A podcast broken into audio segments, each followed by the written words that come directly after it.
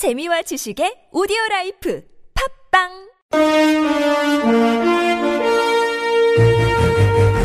여러분의 합리적 판단을 돕기 위해 오늘의 뉴스를 골랐습니다.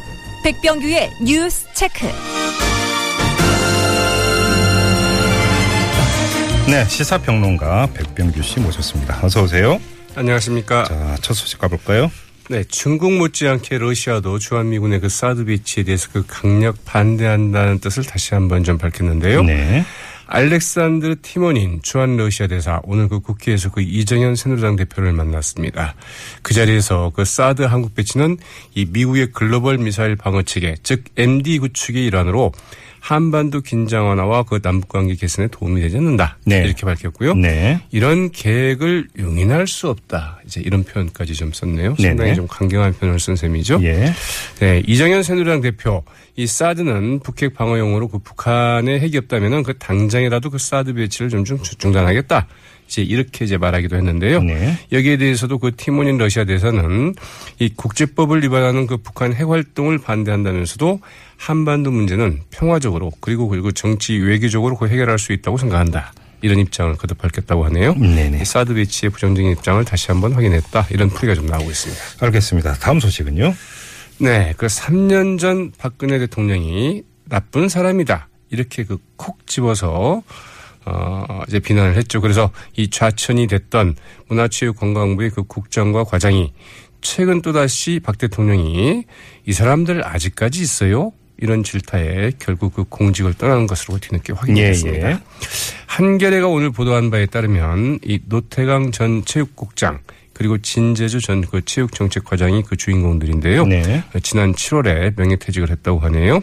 문제는 노태강 전 체육국장의 경우에는 그 윗선에서 그 명퇴를 이제 정용을 하자 내가 왜 그만둬야 되느냐 이러면서 좀 완강히 버티기도 했다고 하는데 네. 그러나 결국 명퇴를 할 수밖에 없었고 이 진재주 전 그 체육정책과장도 그 자의반 타의반으로 결국 명퇴 대열에 그 합류를 했다고 이게 합니다. 이제 그 승마 그 대회 조사 문제 때문에 불거진 문제고. 최순실 씨 그 딸의 딸, 예, 네, 승마 선수. 출마 문제 때문에 그 승마협회 내부 논란 때문에 이제 벌어진 문제였죠. 그랬죠. 네.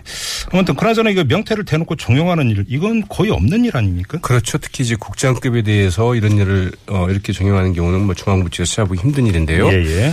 네. 이 두 사람은 이제 그 3년 전에 이 박 대통령 눈밖에 난데 이어서 그 최근에도 이 박 대통령의 그 심기를 거스르는 일과 그 연루가 돼서 결국 이제 옷을 벗게 됐다는 게 예. 한겨레 보도의 그 요지인데요. 네네.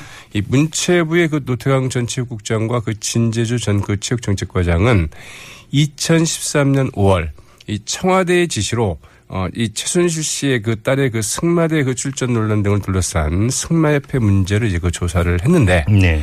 청와대 그 의중과 다르게 이 최순실 씨 쪽에도 문제가 있다. 이런 이제 보고서를 냈다가 네. 박 대통령이 어, 당시 이제 그 유준용 그 문화체육관광부 장관이었죠. 네. 이 집무실로 불러서 어, 수첩을 보면서 그랬죠. 이 사람들 음. 나쁜 사람들이다. 음. 이렇게 이제 그 지목하는 통에 네. 이 좌친이 됐던 사람들이죠. 예. 이 중앙박물관 교육문화교류단장을 맡고 있던 노태강 전 체육국장 이제 그 좌천이 돼서 그것을 맡고 있었는데요. 네. 올 초에 이 프랑스 장식미술전 문제로 다시 한번 박 대통령으로부터 이 사람 아직까지 있나요? 이제 이런 말을 듣게 됐다고 하네요. 왜 또 이 이건 또 왜 문제가 됐는데요? 네, 이것도 참. 이, 이런 일이 있었다, 이런 일이 이제 있었는데요. 그 중앙박물관은 올해 초에 이 프랑스 장식 미술전 문제로 청와대에 좀 갈등을 빚었습니다. 네네. 이 프랑스 장식 미술전은 박 대통령이 시간을 내서 가보고 싶다. 이렇게 그 각별한 관심을 보였던 전시회였는데 네. 그러나 당시 이 김영나 국립중앙박물관장이 너무 상업적 전시다. 음. 그래서 못한다. 이렇게 이제 완강하게 그 거부를 해서 결국은 무산이 됐습니다. 네. 그리고 김영나 박물관장 역시 이제 그 그만뒀죠. 네. 네. 그런데 이제 이 사건에 대한- 그 관련 보고를 받으면서 그 박 대통령이 그 중앙박물관 교육문화교류단장에 노태강 전 체육국장이 있는 것을 보고 그 이름을 보고는 이 사람 아직도 있어요. 이렇게 이제 말을 했다는 것이죠. 네네. 한겨레는 이 문체부 관계자의 말을 빌어서 그, 그 사퇴 요구를 받은 그 노태강 전 체육국장은 도대체 그 누구 뜻이냐? 이제 이렇게 묻자 이 장관 윗선이다. 이런 답을 듣고는 이 공무원 신분 보장 규정을 들어서 이 그만둘 수 없다. 이렇게 제안을 했지만 결국 명퇴할 수밖에 없었다고 합니다. 알겠습니다. 자, 다음 뉴스 넘어가죠. 네, 이 박근혜 대통령이 그 자신을 그 맹비난하고 그 새누리당이 그 국회 윤리위원회 그 제소한 데 대해서 박지원 국민의당 비대위원장 오늘 좀 이런 어 이야기를 했네요. 이 박지원 비대위원장은 오늘 그 의원총회 자리에서 지금 대한민국에는 그 정치는 없고 통치만 남았고 이 국회도 그 협치는 없고 수치만 남았다. 이렇게 이제 이야기를 했고요. 예. 이박 대통령의 그 탈북 권유 발언이 그 선전포고나 다름없다. 이제 그 이렇게 얘기하지 않았습니까? 네. 여기에 대해서 그 박 대통령이 어제 국무회의 자리에서 이 북핵 문제를 풀어나가는 데 있어서 그 전혀 도움이 되지 않고 사실과도 다른 애국이다. 이렇게 이제 강도 높게 비판한 데 대해서 어 박지원 이제 비대위원장 이 북한 문제는 그 대화와 그 제재를 그 병행해야 된다. 이런 그 대화 병행론을 그 강조한 뒤에 대통령이 오직 그 대북 문제만 말하고 국민적 의혹이 된 미르 재단이나 그 K스포츠 재단에 그 침묵하는 것은 원당 침묵하다. 이렇게 좀 맞부라치고 있다고 합니다. 대립이 격화되고 있네요. 네. 네. 알겠습니다. 다음 소식은요? 네, 다시 먹고 백남기 농민 이야기인데요. 예.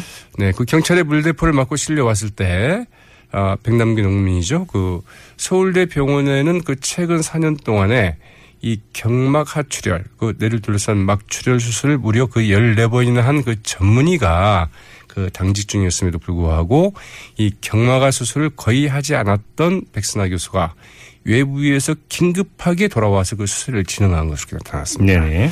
더불어민주당 그 정춘숙 의원이 오늘 그 서울대 병원에서 그 제출받은 2013년에서 그 2016년까지의 그 경마가 출혈 그 수술 현황을 보면은 이 고 백남기 농민이 경찰의 그 물대포를 맞고 그 중태에 빠진 지난해 11월 14일 이 당직이었던 조원상 부, 부교수는 어, 총 14번의 어, 경마가 출혈 수술 경험이 그때까지 있었는데도 예. 이 조원상 부교수 대신에 외부에 있던 그 백선아 교수가 그 등산복 차림으로 그 급거 병원으로 달려와서 굳이 본인이 직접 이제 수술을 했다고 하죠. 네.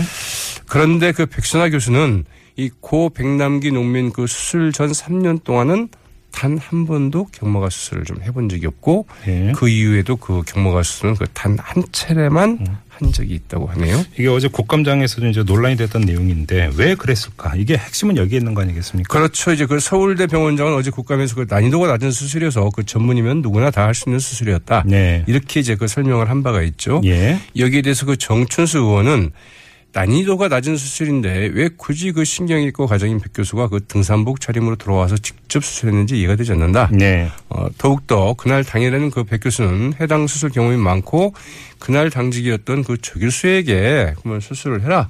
이렇게 지시했으면 될 터였는데 그렇게 하지 않은 게 참 의아하다.